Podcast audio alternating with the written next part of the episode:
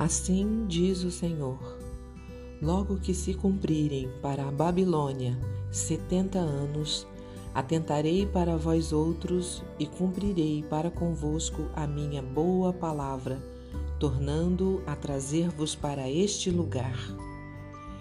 Eu é que sei que pensamentos tenho a vosso respeito, diz o Senhor, pensamentos de paz e não de guerra, para dar a vós o fim que desejais.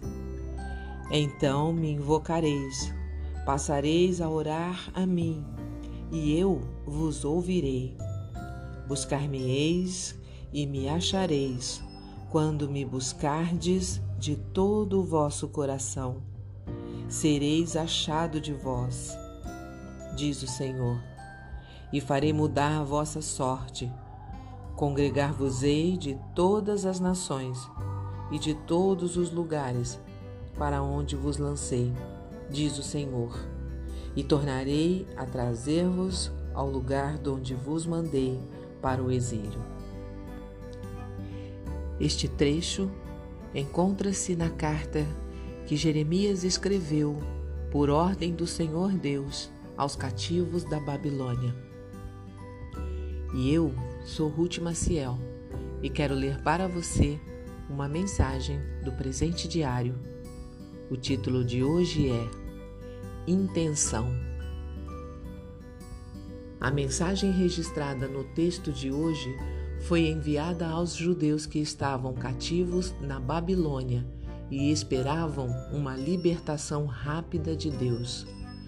Jerusalém ainda não havia sido destruída e eles confiavam na presença do templo em sua terra, crendo que logo retornariam. Devido à demora divina, muitos devem ter duvidado das boas intenções do Senhor, pois ele não atendia seus desejos.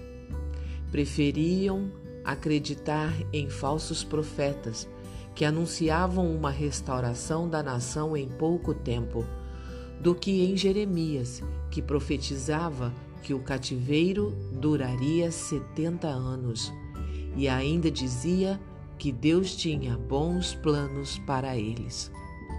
Deus nos ama imensamente e tem boas intenções em relação à nossa vida. Às vezes, Ele diz um não para algo que queremos muito como a libertação de um sofrimento físico, de uma doença ou de um sério incômodo.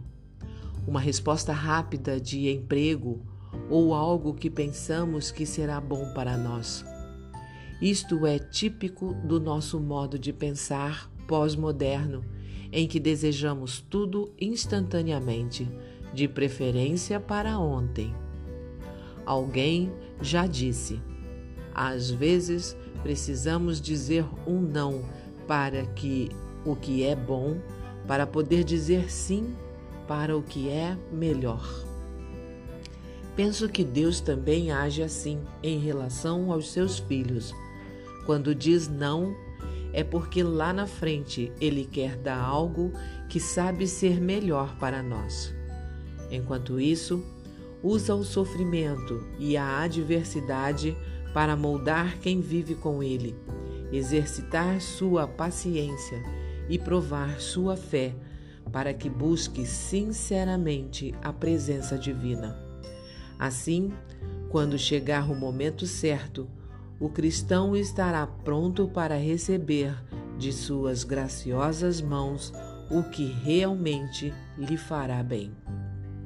Precisamos crer nas boas intenções de Deus em relação a nós, no seu amor e na sua misericórdia. É esta confiança que fará com que nos aproximemos dele, em plena certeza de fé e em humildade. Um pensamento para o nosso dia? Confiar nas boas intenções de Deus enche nossa vida de paz e de esperança em um futuro melhor. Se você gostou, compartilhe com outras pessoas, porque a palavra de Deus nunca volta vazia. Tenha um bom dia e fique na paz do Senhor.